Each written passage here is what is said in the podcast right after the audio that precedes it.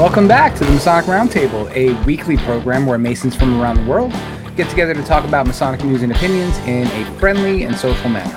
As a reminder, the thoughts and opinions expressed here are solely the opinions of the participants and do not represent any Grand Lodge statements or positions.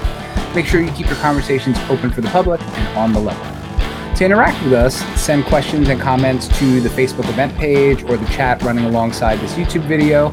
You may even appear on the show if we love your comment. And as always, if you can't catch us live, please catch us on the replays on Facebook and on YouTube alongside all the chats. Or if you're an audio file in the podcast world on your favorite podcast app. Uh, you don't know me because I'm not John Ruark. I am Joe Martinez, and I am still Worshipful Master of Manasseh Lodge number 182. And the other half of my beautiful soul is jumping on right now, and that is Jason Richards. Hey everybody, Jason Richards, Past Master Acacia Lodge number 16 in Clifton, Virginia, and glad to be here tonight. Damn glad to see you. Yeah. Rush Chairman, damn glad to meet you. Damn glad to meet you. Yeah, and RJ will be cameoing in at some point. Yeah, so uh lots of lots of holidays today. We've got let's see, Passover started last night, right? And uh Oh my goodness. Yeah. ago. Yeah. And we've got Maundy Thursday or Holy Thursday. That's going on right now. Uh, yeah. And then we've got a weekend of, of observances and holidays, which we're actually going to talk about tonight. Um, but before we do any of that, let me go find the actual place where I can say hello and thank you to all of our Patreons. Want to thank all of our Patreons for all of their support, um, allowing us to get cool tech, and make sure Jason is handsome and healthy and doing all those wonderful things. Yes, um, with your support and your contributions, we truly appreciate it. Uh, and as a, a I, past Patreon, I, I want to say it totally works. So you were going to say? I was, I was going to say, I, I don't think the patrons are directly contributing to like the patrons contribute to my mental welfare. We'll put it that way. Right, but you know, it's not like we're keeping me half you know, healthy. Us, well, yeah, I mean, but they're mental keeping health the show happy and healthy. Right, right, but keeping you happy and healthy is a part of that, right? So that's fair. You know, even if it's not monetary, it's love and warm feelings, and you know, just feelings coming at you. Those are great too. So, and everybody needs those. You know, totes, totes my goats. Yes and we're just rambling a bit, waiting for RJ to pop on. But uh, let's go ahead. Oh, this and, is what uh, happens when John leaves us. I know, but we've had some fun shows when he's not here. More of a more of yeah. a windy approach. Yeah, but it's okay. We like to wind. Yeah, but um, what's next on the agenda? Ooh, we have the let's draw a tarot card. Tarot card of the day. Yes. Or for week. Um, is it of the week? Oh, I'll fix that next time. Yeah, there we go. All right. So All right. Gonna... Um. So tonight's deck is um, John's favorite.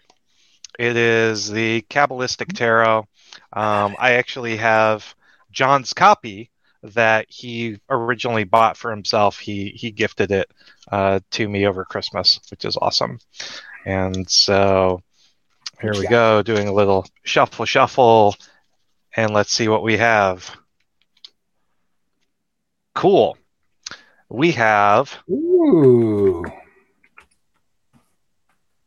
We have. Yes. The lovers. The lovers. Censored. I love that deck because it's got it's got astrological sign on it and it's got the kabbalistic path on it. I love it. Yeah. So the lovers is a card in the major arcana. Um, it is a card that actually comes up in my natal chart. Um, so it factors very heavily into uh, my own personal astrological symbolism. Um, really focuses on relationships and choice and kind of, you know, relationships, choice, but then also balance. So very know, I get I get temptations too. Like if it, you know, temptations of the heart, you know, things like that, things that can affect your relationships and stuff like that. Yeah. Yes. Yeah. So interesting, interesting card. Um, I'm trying Ooh. to. Uh, oh, we have Yes. Robert. We have a Robert. Let me uh, add him to the stream. Good evening. We'd love to hear you, but you're muted. I know, I know. Okay, sorry. Yeah.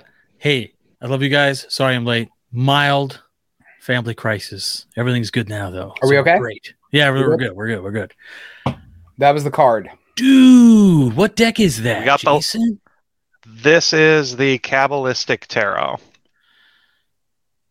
That's friggin' slick. And the highlights have on that? that We- deck are nice. We all have that. I Yeah, have that. You don't have that deck? I, yeah. I It was guess I a it was a Kickstarter find, wasn't it? Then no, I don't have it. That's dope. Yeah, like we'll fix that.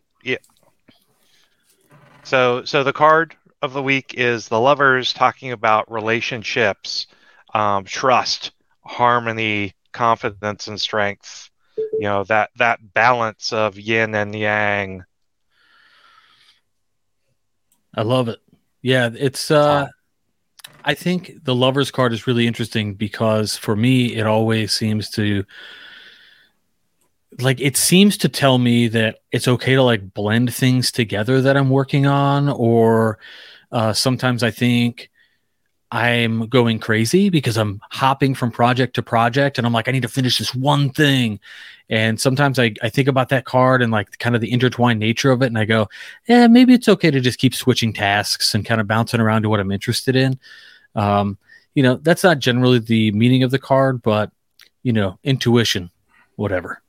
Prevents boredom. Yeah, the lovers certainly do. I have four kids to prove it, and John has five. Yes. I know.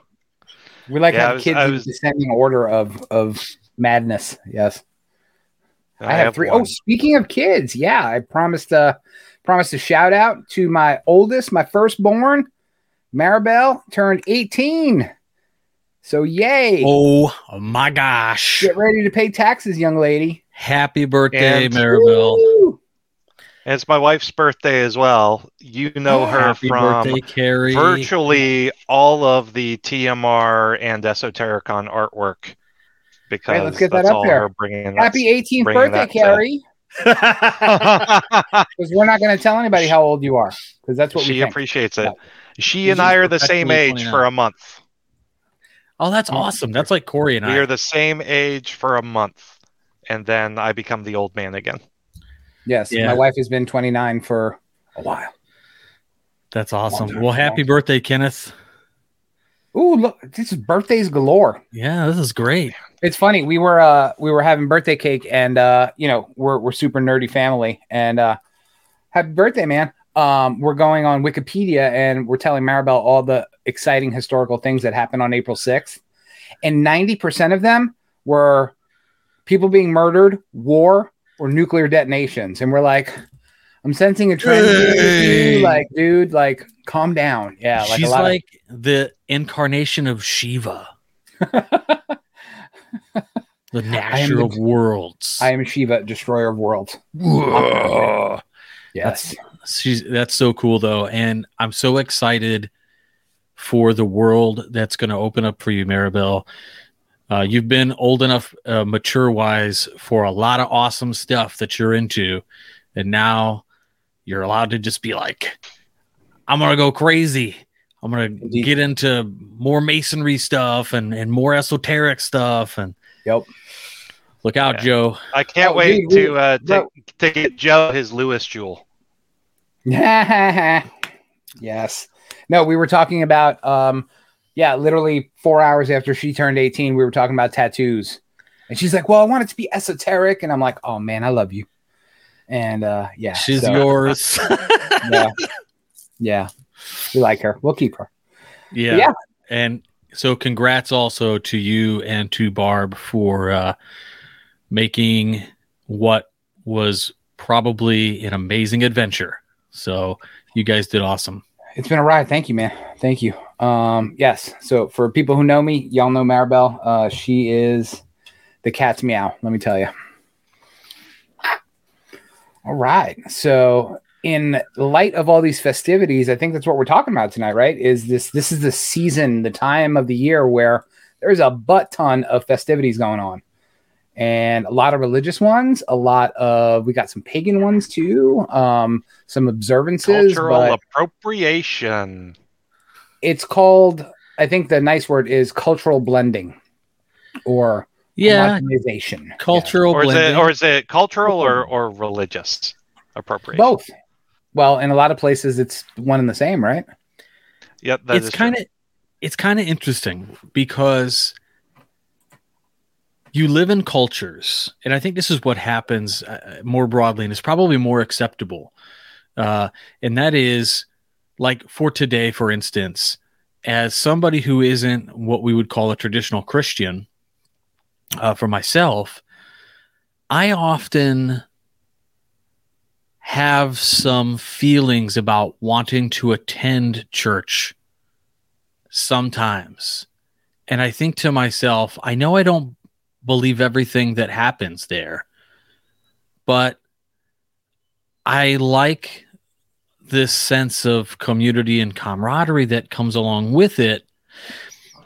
And in today's society, it's a little bit like kind of reeled back. You're supposed to be, you know, true to your authentic self and, and really uh, go with the flow of what you feel inside.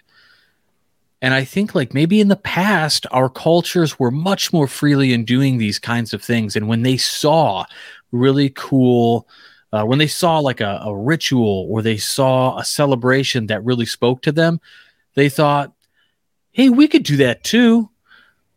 And it seems to be pretty just around the world accepted. And there was not a lot of, um, th- this whole idea of like pagan stealing Christmas and or whatever the case might be, those types of arguments Flip that around. yeah. So, but but this idea is kind of only an, an issue in the recent past, right? Like I Well, think let, let's let's call a spade a spade here, and you know, let's start. Let's go back a couple of thousand years, and you know, I'm totally into tonight going into the history of everything, right? And but let's let's go to the big the big baddie in the room, right? The Roman Empire, right? When they did what we now call cultural appropriation, it wasn't seen as a negative the way that to Robert's point we look at today, right? They see something Right. that is part of a subculture that they're trying to bring in and homogenize. So they're taking things and we're talking, you know, any holiday you want that ends up on the the you know the traditional Roman Catholic calendar. There are aspects of subcultures that were brought in to make everyone feel like they belong part of the bigger whole, right? So it wasn't a smash you over the head, you know, uh all of a sudden Easter bunny is a symbol of Easter and Jesus, you know, and the two mixed up and you know you were beaten over the head with it. It was it was done for a very uh, purposeful reason, you know, to bring things in that people were already accustomed to, the Christmas tree, you know, and make people feel welcome in this new larger culture that they may or may not have had a choice in becoming a part of, right? Which it's most Yeah. likely the latter, right? They didn't have a say in the matter, but you know, it was it was kind of to ease the ease the conversion process, right? Hey, Agreed. hey, hey, you all have these major festivals that are a big part of your religion and culture. We have these too, actually share some of the same things. So come on in. Spot on. Yeah, absolutely. And I think it's what's interesting is the big three that we're gonna touch on. And I, I grabbed notes on a whole bunch of extra ones. Um, and I even found some weird stuff that Mackey said too for tonight. Um, but they all kind of bleed into each other, right? I think the first big one that we can talk about that has direct correlation for for this evening is Passover. Right. So, you know, this Yep. is ends, you know, Passover actually ends, you know, ended when the sun went down, what, an hour ago? Um, it started last sundown yesterday. Um, but that's again, we've got a whole lot of synergies going on in a lot of major faith systems around this evening. Um, and I find it super interesting. Yeah. So let's talk about Passover. What is Passover? What's Passover? it's kind of a I mean, the actual event is mortifying. I mean, That's most Say of more. Exodus and Genesis, but yes. yeah, sure, yeah, yeah, yeah, yeah. Um, but I think the most of the Old Testament. I'm I'm hoping to avoid the the the w- wild weird parts with the the parts of the celebration right of Passover. So uh Passover referring to the homes that uh would be Were marked. passed over by the wrath. They were so marked. this goes back to this goes back to the Egyptian captivity of the Jewish people. Um, they were slaves for many, many years. This is where Moses comes in as God's anointed to bring his people out of Egypt.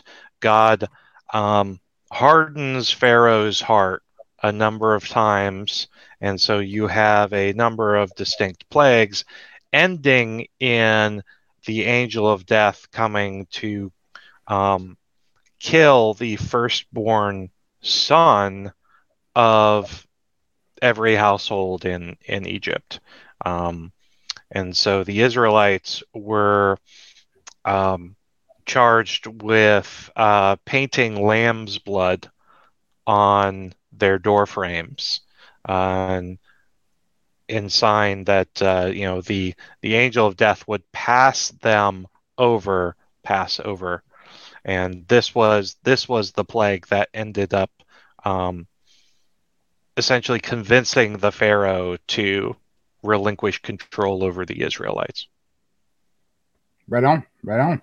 Yeah, absolutely. And it's the feast that they now normally this sounds like something you would not celebrate with food and merriment and things like that. But um to commemorate that, uh, our Jewish brothers and sisters, um, they have a, a feast or a dinner or a meal, a Passover meal, uh, normally called a Seder. And and I've been to Seders before. Have you guys ever been to a Seder? Yeah. Um, I, I have. actually, it was, it was They're awesome. I went, They're, They're really, really cool. My It's- wife recalled an instance um, at her Lutheran church as a, as a kid going to uh, like Sunday school and things. They had a kind of a Seder meal where they were, excuse me, where they were dipping uh, some kind of bitter herbs in salt water that they said um, represented, you know, the tears and things, which was pretty interesting because, uh, you know, I grew up in the Roman Catholic Church and uh, then later on, on into the Lutheran doctrine. So basically, I was like, "Hey, you got to stay within the lines." And then, you know, going to Lutheran school, they were like, "There are no lines." Super interesting you mentioned Catholicism, right? I, I went to Catholic school, you know, from ki- kindergarten until I was older. And at our Catholic school, we actually had Jewish people come on Monday, Thursday, and we would actually have a Seder feast on Thursday. Um, because that was, you know, for for you know, young, you know, under 10 year old Catholic kids, that was we were celebrating the same thing that Jesus did on that night. They were celebrating the Passover feast, right? But we'll get to that in a little Right. bit. But yeah, it's um, you know, some of the big telltale signs are our favorite thing to eat, matzah bread, right? Um, or unleavened bread. Uh, and there's actually a story behind this. Like the the people who were preparing to leave Egypt in such haste because you know they knew at any moment they could be freed, and all the firstborn of Egypt were killed, and they knew they had to get out of there. They were making bread, and they didn't have time to wait for it to rise. Yep. So that's why you traditionally celebrate the Seder with unleavened bread or matzah. Yup, yup. So yeah, that's the Passover Seder. yeah, Uh, you know, I think as a as a kid, I'm the first time I heard the word Seder, I was thinking about mythical beasts. So if, if you're out there and you're thinking the same thing, no, we're talking about a meal. It is not a, a half blood beast. So Correct. go back to your Dungeons and Dragons Yes, we'll throw up, we'll throw up a banner here. Hashtag Seder. There we go. Boom. That's how you spell it. Yeah. Boom. Right on. Yeah, Anything another another thing. So what I remember most about the Seder dinner that I had actually when when I was a teenager, um, is they often have a bowl of horseradish, pure pureed Bitter. horseradish, Mm. and I remember that being unpleasant. You remember that being the one time you were able to breathe through your nose unobstructed? yes. Yeah. That was before I got the nose surgery to fix the nose too.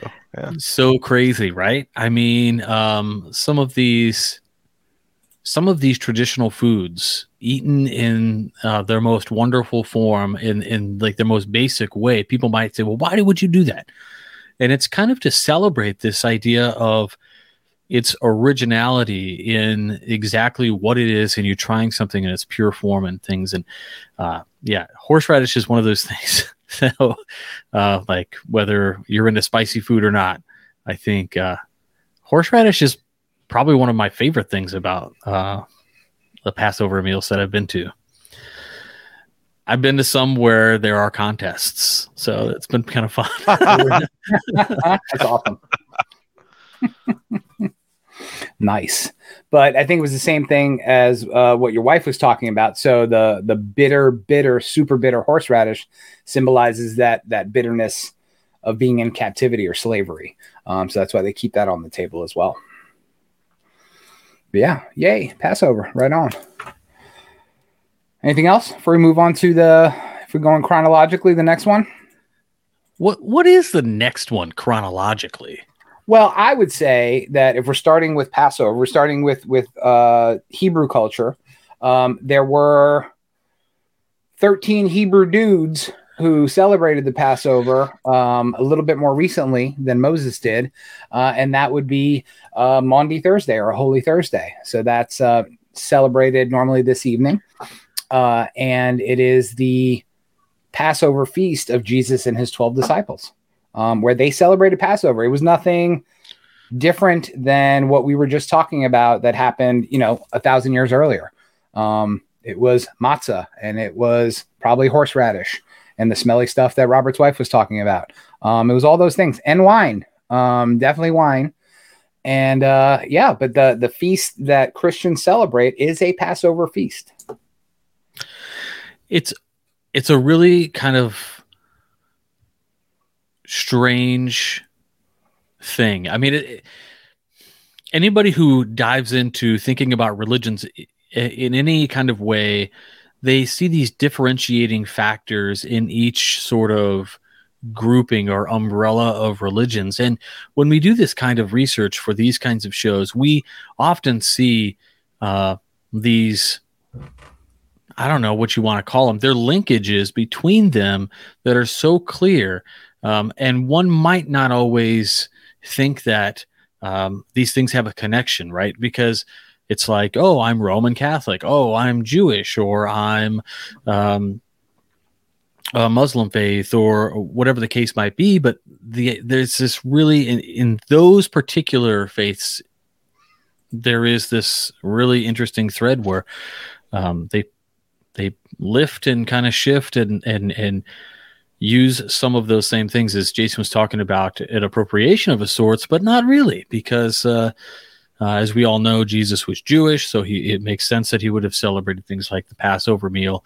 Um, but is the uh, somebody once? Uh, you know what? I'll go down that road later. So anyway, continue on. Sorry.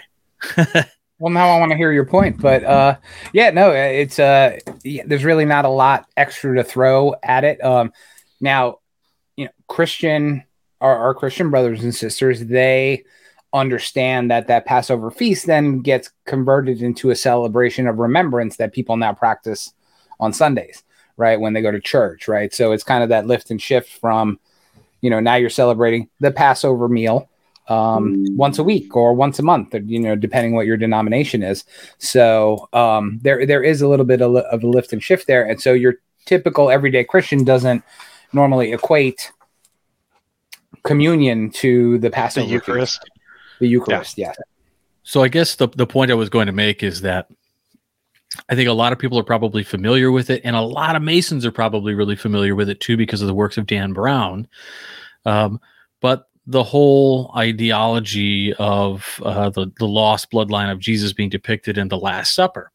So the Last Supper is is the is that Maundy Thursday meal supposed to be. Um, so if you ever, you know, were curious, the Last Supper painting by uh, the man himself uh, is is the la- is a, a Seder meal that's depicted. Why do a lot of denominations use a cracker as the the wafer? Like, could be a tie into the unleavened bread. The Oh, flavor- yeah, Not the totally. Methodist though. We have King's Hawaiian and like that. barbecue. and it's spectacular. What's with the uh, flavorless? Welch's. Uh, yeah, I mean, I grew up Catholic, so you know the the, the wafer of flavorlessness. Um, you know, I had that for many many a decade. Um, We used to joke. So on the way home from uh, Easter services, um, obviously we had some candy and things, and my uncle used to always be like, he would like, I'd be in the back seat, and he'd turn around from the back from the front seat, and he'd pull out a friggin' Necco wafer and be like, "Here it is," and I'm like, "Necco wafers, communion in the car." Uh, those things are terrible. Don't buy your kids Necco wafers. Jeez Louise. Did you get a Capri Sun juice box with that? No, man, I had like uh probably Ecto Cooler. That's Ecto that's probably more my jam. There you go. you're bougie, man. You're bougie. I, I never I had grape, Just grape regular grape, grape quarter water. and purple. Yes. But yeah, So then this leads into Easter, right? The traditional Easter, the the big holiday that uh you know all of these third-rate candy companies like Russell start cha-ching. Just kidding, Russell's delicious. Sponsored by Russell. not sponsored by Russell. All right, fine. Yes. Always looking for new sponsorships, though. So yeah. Yeah. Russell, where you at? but yeah so i mean it's and it's interesting especially when you're when you're young and you grow up christian and I, I can't speak for everybody i can only speak for myself and those i know you always think that christmas is the big christian holiday right everything gravitates towards santa claus time but in fact that is so not true you know the big high holy day for those of the christian faith is easter not christmas so if your kids are listening Make sure they hear that. Okay. Easter's the big one. Christmas, Christmas is generally is more fun one. Christmas is the fun one. But yeah, Easter. So yeah. Why is it called Easter? Well, according to Facebook memes, it's because Ishtar, Oh, but we know that's not true. uh, well, if it's on Facebook, then it must be true. There's so okay, so can we talk about that for a minute? Please. Like, okay, so there's this whole John's thing. not here to stop us. I know. there's Yeah. this whole thing where these memes come out, right? And they like, oh, they talk about the pagan appropriation of certain things. And of course this does happen. We we know this happens, but there's this one really that's kind of egregious and it, it claims like Ishtar, this goddess, this Mesopotamian uh, Mesopotamian goddess, um wh- her it is uh, the goddess of fertility and the goddess of uh, springtime and renewal and things. And this is where uh, Christians get Easter from, and they make the correlation based on the name and based on um, these kind of similar traits about the idea of renewal and regeneration. And, you know, in fact, when one does the research, uh, you dive in and you get rid of all your biases and you kind of look at things like head on Bart D. Ehrman style, perhaps, uh, you can look at the the arguments and you go, "Wow, wow! I guess, I guess there's commonalities between these two ideas, but it is definitely not Easter coming from Ishtar.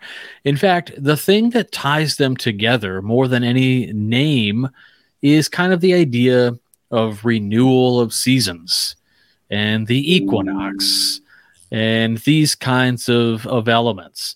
And I think, um, in particular, under the umbrella of Freemasonry, under the tangential sideness of, you know, uh, esoteric thoughts and how we look at the esoteric and we go, wow, that's really cool.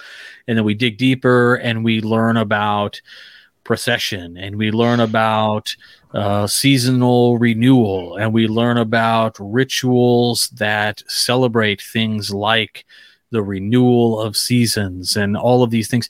It starts to get clearer, um, perhaps, why some of these holidays that represent these ideas of renewal and rebirth and flowers birthing and the eggs and all of this stuff why they are together uh, and I think one of the the really interesting ones certainly goes back to some of the uh, the Greek mystery plays, um, and so that's my soft pass to Joe.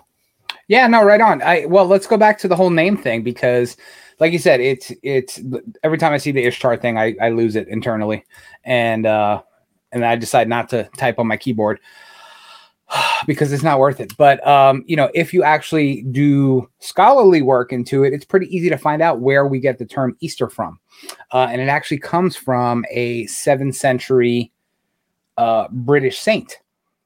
Uh, so it's uh, Saint Betty or Beatty, um, who was a monk in the English Isles and it was an old English. Um, what's a good way to say it? Um, goddess, I guess, who was named Yostre, Eostre or Yastare, not Ishtar, had nothing to do with Ishtar, and uh, worshiping or uh, giving gifts to this goddess marked the beginning of spring in that part of the world, and they started to call, you know, when Christianity came to the British Isles, they started to also celebrate. Welcome back, sir. They also started to celebrate, um, you know, the traditional Passover and resurrection of Jesus scenario there that we now call Easter. Um, but they were synonymous for a time. Again, that cultural appropriation, um, which wasn't a bad thing back then. You know, they brought those people into the fold. And we got to remember, too, is that Easter is only called Easter in the English speaking world. Um, if you go to any of the Romance languages, it's called Pasqua or Pascha, or um, which means Passover. Um, so you know our Easter celebrations are known as Passover in South America, in Romance-speaking Europe, in Greece, things like that. Um, so again, it's that the English is the only where where it's a little bit fuzzy, but you know now traditionally it's been known as for us who speak English as as Easter.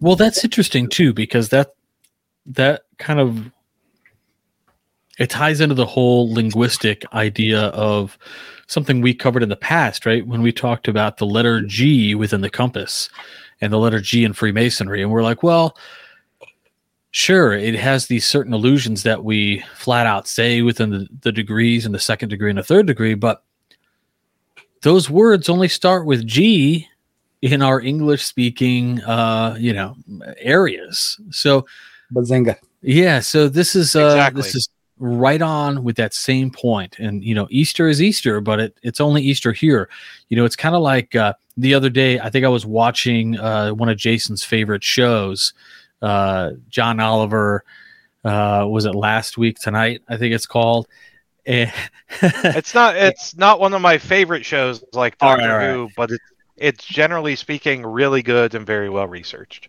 it's very researched. It's, it's pretty funny. And so I was watching it, and they had this uh, segment where there was a woman who was rapping in French, and the translation, of course, doesn't rhyme, right? Because it only rhymes in French.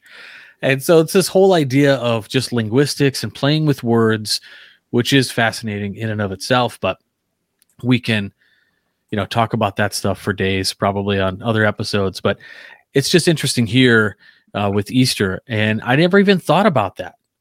The idea that eh, you've got in all these Latin countries, you know, it starts with a totally different letter. For us Spanish speakers, uh, when my mom calls me on Easter Sunday, she says "Feliz Pascua."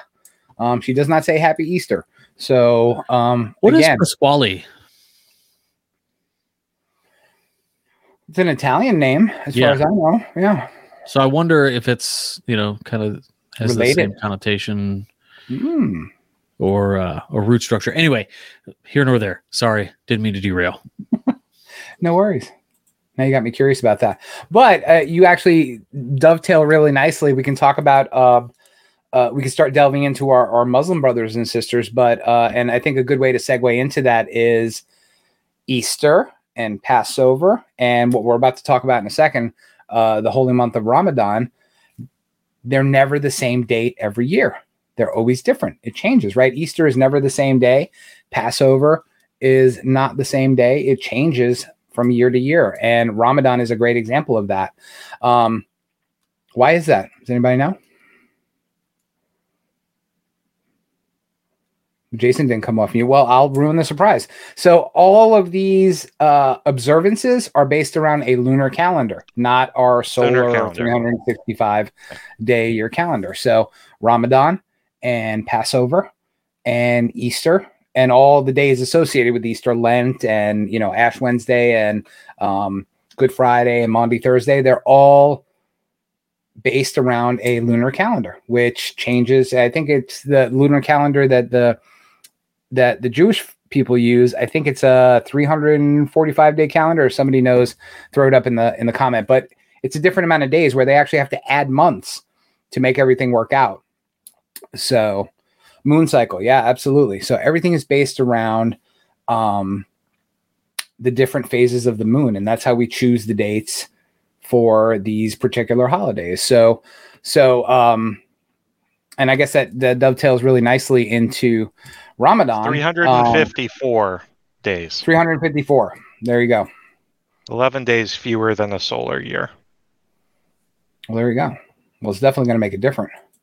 But um, like I said, and I'll pull that up. So back in the day when um, uh, the ancient Jews still had, you know, the Sanhedrin and st- things like that. They would decide what day was what day because they were in charge and they were the bosses and all that kind of thing.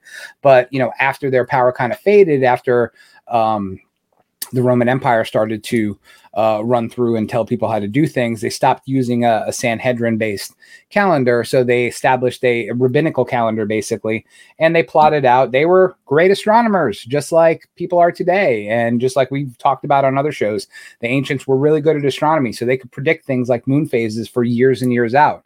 So they would build calendars that would go out 7 10 14 20 years um, and be able to know when these these observances should be held. So and and ramadan is no different. So what's ramadan?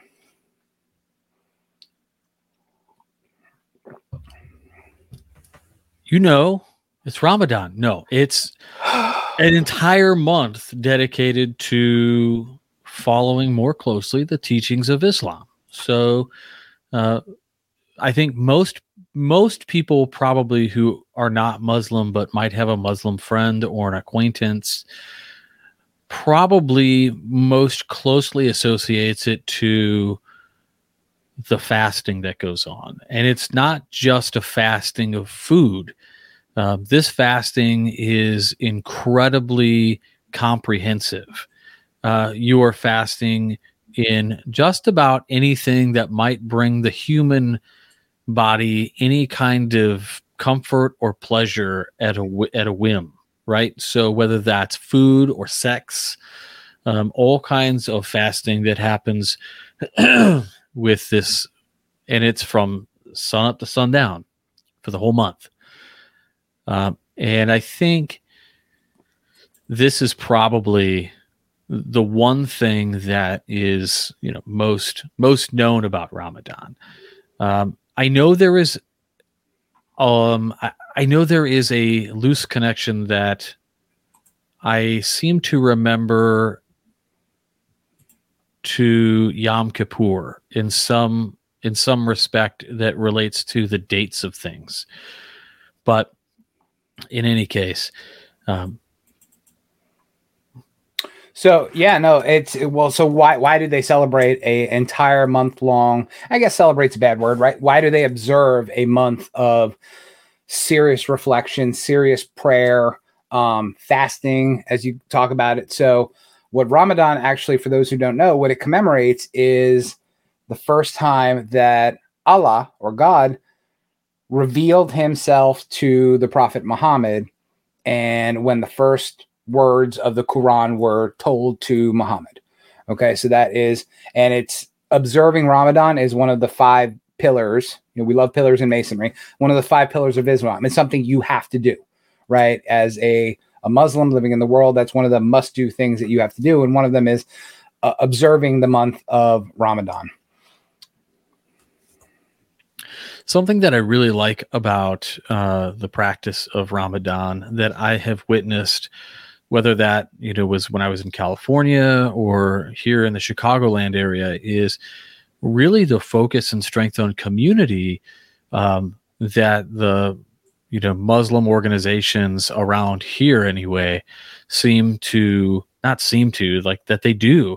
Um, there are a number of organizations that drive community events um, aimed at just bringing the community closer, no matter what the faith is, which is really, really awesome. Um, I've never seen, I mean, um, there's a local uh, organization that is set up maybe, I don't even know, maybe a mile from my house. And um, several times a year they're out uh, grilling at you know veteran homes um, or or doing just amazing works in the community and bringing people together and i i think about that in terms of freemasonry often and i think man if we could just get our stuff together maybe maybe we could be as successful at bridging the gaps in our communities as uh, some of our muslim brothers and sisters have done yeah spot on i mean for for me i mean i've known lots of lots of Muslim people in my life, and uh, to your point exactly, you always people always focus on the fasting, right? You know, especially I had Muslim coworkers for years, and it's like, oh, I can't go to lunch; it's Ramadan, you know. Um, but you know, the things that I've noticed, especially those community building ones that I've seen, I've even seen some churches do it. Is um, I've seen churches in my area celebrate iftar, which is the breaking of the fast, right? So once fasting is over for the day, from you know from sun up to sundown you're fasting. But once sundown has occurred, you're allowed to break that fast with a feast uh, known as iftar. And I've seen even some churches in my area have iftar feasts for folks. You know, after they've broken the fast, they can come and break bread and celebrate. And uh, yeah, it's kind of awesome. But um, I, I, think to your point, I, I like the the synergies you're making with Freemasonry because God, I wish we worked half as hard, right? Like you work and study and reflect and do all that stuff, and then and then you break bread with people that you love, you know, kind of thing. But, you know, whereas most of what you get is, you know, the kind of going through the motions and then let's cut up some hot dogs and put it in spaghetti and call it a day. You know, that's, that's masonry people. So, yeah. Oh my God. I don't think I've ever seen anybody cut up hot dogs and put them in spaghetti, maybe other than Chef Boyardee. Mm. We used to do hot dogs with mac and cheese. I've seen that. Oh, I've I've never had that. That's a white people thing. Yeah, that's that's we. Didn't, I didn't grow up with that. We call those delicacies. Better watch out, man. It's a little too spicy. Better put some raisins and mayo in there. oh man. Hey, it's like putting potato salad in gumbo. Like you gotta have oh, your hot oh, dogs well, in your mac Dude, I'm not gonna get on this train. Uh, gumbo does not have potato salad in it. Sorry. I concur. But yes. So anyway, so yeah, so um, Ramadan, very awesome. So we talked about the big faiths. Uh, there are tons of other uh, faith systems or uh, cultures that celebrate this really important time that kind of revolves around the equinox, right? The spring equinox. Um, so we're talking about, and I think the spring equinox this year was what March 20th, March 21st. Um, but if you're a Mason, you've heard the term equinox before, maybe in a lecture and nowhere else, or if you've heard John Ruark talk, he loves to talk about the equinoxes and the solstices. Um, but yeah, a lot of symbolism there. You know, the equinox and the coming of spring talks to us about that time of the year where you get the equal amounts of daytime and nighttime, right? It's when you're at your your equal, your balance, your point within a circle. That was like 25 Masonic symbols just thrown at you. So write them all down. Boom. Yeah, I think one of the so I, I did I did a stupid Facebook quiz once and uh, it was like, "What religion are you?" Right? It wasn't "What potato are you?" Uh, by the way, when I did that one, it was au gratin. Ooh, Uh, just I'm just I, saying, I I'm had au those, I gratin. had those for dinner, man. I had them for dinner. Uh, but when I did "What religion are you?" I came out and they said I was most closely aligned to Zoroastrianism, and I was like, "Oh, that's really interesting. I wonder why that is." And so, you know, I go and buy a book on Zoroastrianism, and there is kind of a, a holiday in Zoroastrianism as well that goes right along with the equinox, and that's uh, Nowruz, which is. Uh, it's like New Day. It's a springtime holiday that's celebrated, uh, and that's pretty cool. I don't know. I just I just find Well- it really interesting that our religions from the far, the Far East and the Middle East have given so much thought um, to this time of year, and then you have to think: isn't any wonder, right?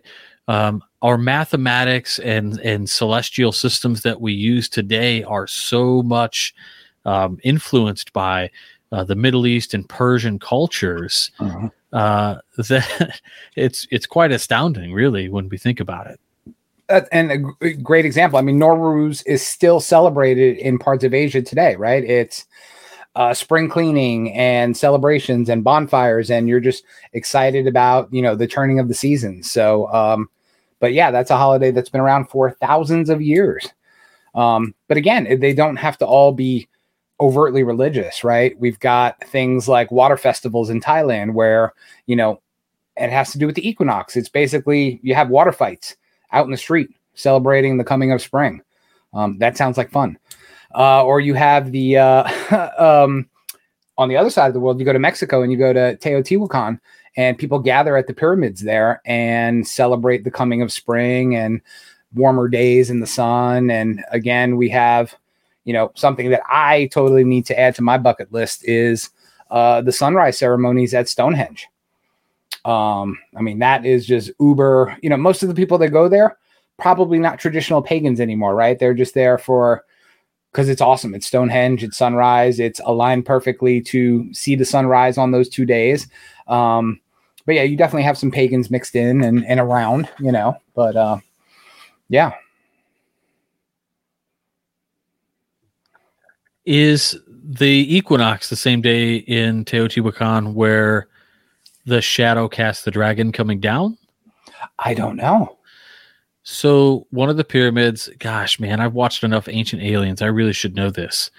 Um, where the dragon is either coming down or ascending. I can't remember, um, but it is such a really cool thing that I mean, this time of year, what it inspires people to do um, is just amazing. To build an entire structure that exhibits a sort of delight for your eyeballs uh, based on the time of year and what's happening. And they've actually created uh, an actual literal sort of illusion to happen for all eternity, really. I mean, not for eternity, because in billions of years things will shift a little bit, but for us and, and for thousands of years in the past and forward, you know, this will continue to be something that is able to be witnessed.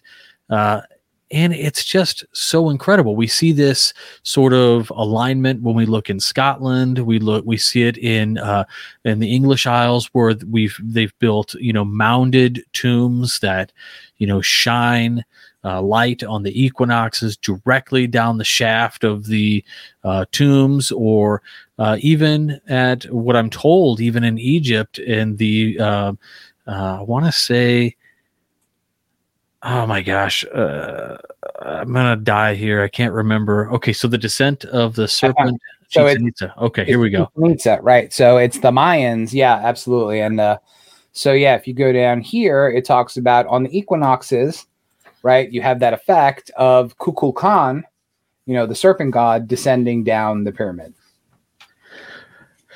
if you all want to hear an episode on Kukulkan, please send us an email. Literally, it's been on our backlog forever, but we've been kind of thinking about not oh, doing it or doing it. So I'm just saying. I'll throw it out there. Somebody comment and we'll do it. we'll add yeah, it to the yeah, yeah. add it to the rotation. But yeah, but there's just so much ancient architecture in the world that celebrates whether it's the we see all of the holidays really.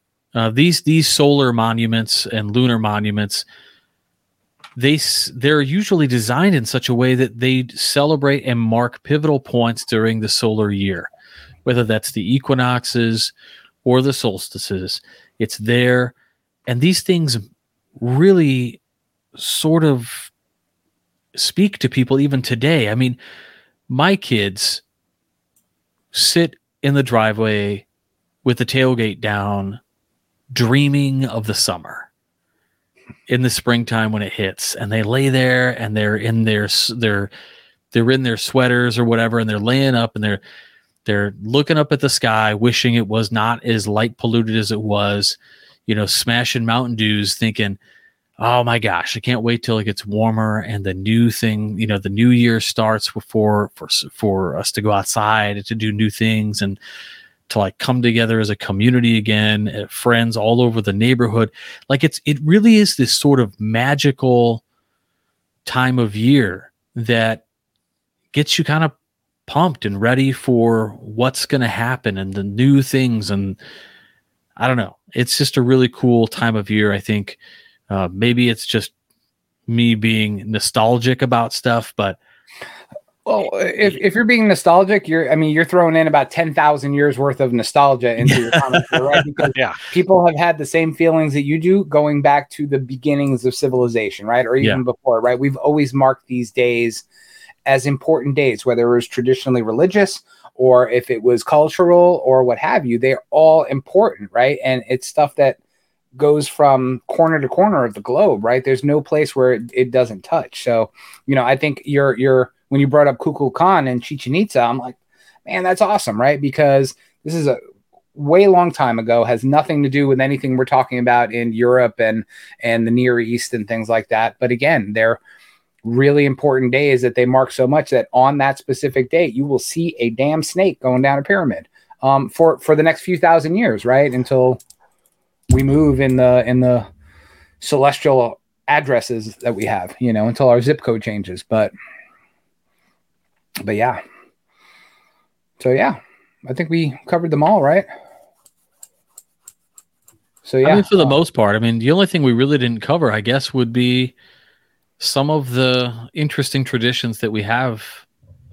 I guess on the the Easter side that are not necessarily religious, right? Like just the observance of spring and the Easter bunny and these kinds of things. Eggs. But Chocolate. yeah, eggs Eggs. and and chocolate. But I think you can you can really just extract this idea that these are a celebration of yeah springtime and renewal and it's evident right like what's on sale what's on sale at your local drugstore right it's like bubbles and sidewalk chalk it's like the time of year when we're telling our kids hey you guys go get the sunshine it's waiting for you Play outside. get out Get that vitamin out. D.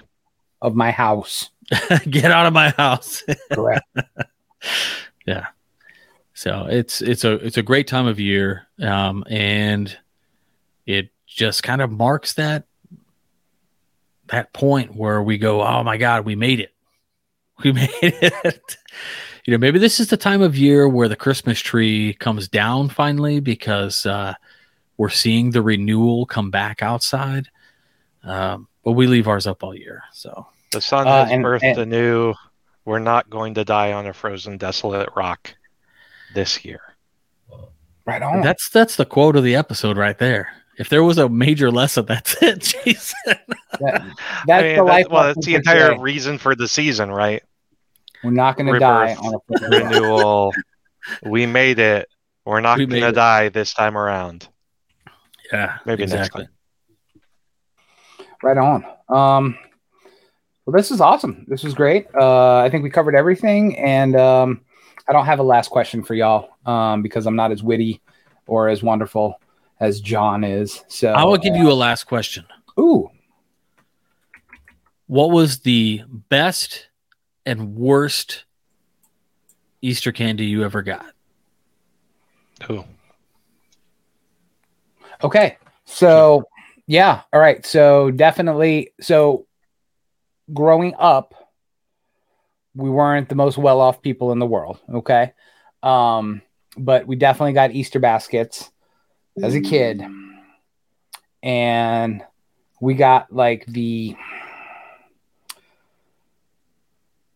what's a good way to say this? We didn't get the super awesome chocolatey Easter baskets. We got the ones with like sweet tarts in them and bottle caps and basically crappy candy that you wanted to eat during Easter, right? It was like leftover from some other crappy holiday. Um, but yeah, it was like sweet Halloween. tarts and yeah, it was something, right? But it went into the yeah, not a lick of chocolate in them, man. Not even a bunny, nothing. So um yeah, we make sure that we give all our kids oodles of chocolate. So much so that I can have some when they're chocolated out. So yeah, that's all that my whole answer wrapped into one. All right, what about you, Jason? Best and worst. For me, probably best was when I lived in Germany as a kid, and we got uh, Kinder Überraschung eggs. You know, when they were still illegal in the U.S. due to the the toys inside of them. Um, and, and Reese's are always, you know, an amazing, um, an amazing Easter play. I maybe I, you know, maybe my parents took Easter, you know, quite seriously, but I think, you know, probably the worst Easter candy was like getting those big, like hollow bunnies made of chocolate and I'm just like, uh, it, it's just too much. They're I, like, oh my, my, goodness, this thing is huge, well, and you bite into it, it's like, oh, it's it's air and it's hollow and it's melting and right, and it doesn't matter how hollow it. Is. My kids will still only get to the ears, and then they're done. You know, it just sits there. Our them. kids eat the whole thing, and oh, last man. year we left them in the car too long, and they like flattened. we still gave it to them. Uh, my favorite uh, candy, I think, growing up in uh, as a kid was was I liked Kinder eggs too, but mine had Quaaludes inside, so that oh. was a little different. Um, no, I, I I really don't like the sweet tarts and stuff. I used to get that as a kid, and that was like the worst. Bummer. Um, my favorite is still just getting stupid Reese's, Reese's eggs because they're just egregious. Um, you, you, yeah, they're terrible for you. but they're so good. but so so good, right? Yeah, yeah, yeah. and they go. My wife's favorite. My wife's favorite candy is the robin's eggs. They're like M and M's on yeah. steroids. Yeah, yeah, yeah. Those I just good. bought those. They got that like matte, gritty finish. Yep. Yeah, I like that Green. too. Those yeah. are good. All right, now I'm hungry. Um, All right yeah, well, thanks everybody for coming on. Uh, we love y'all, and uh, we'll see you next week. And keep searching for more light.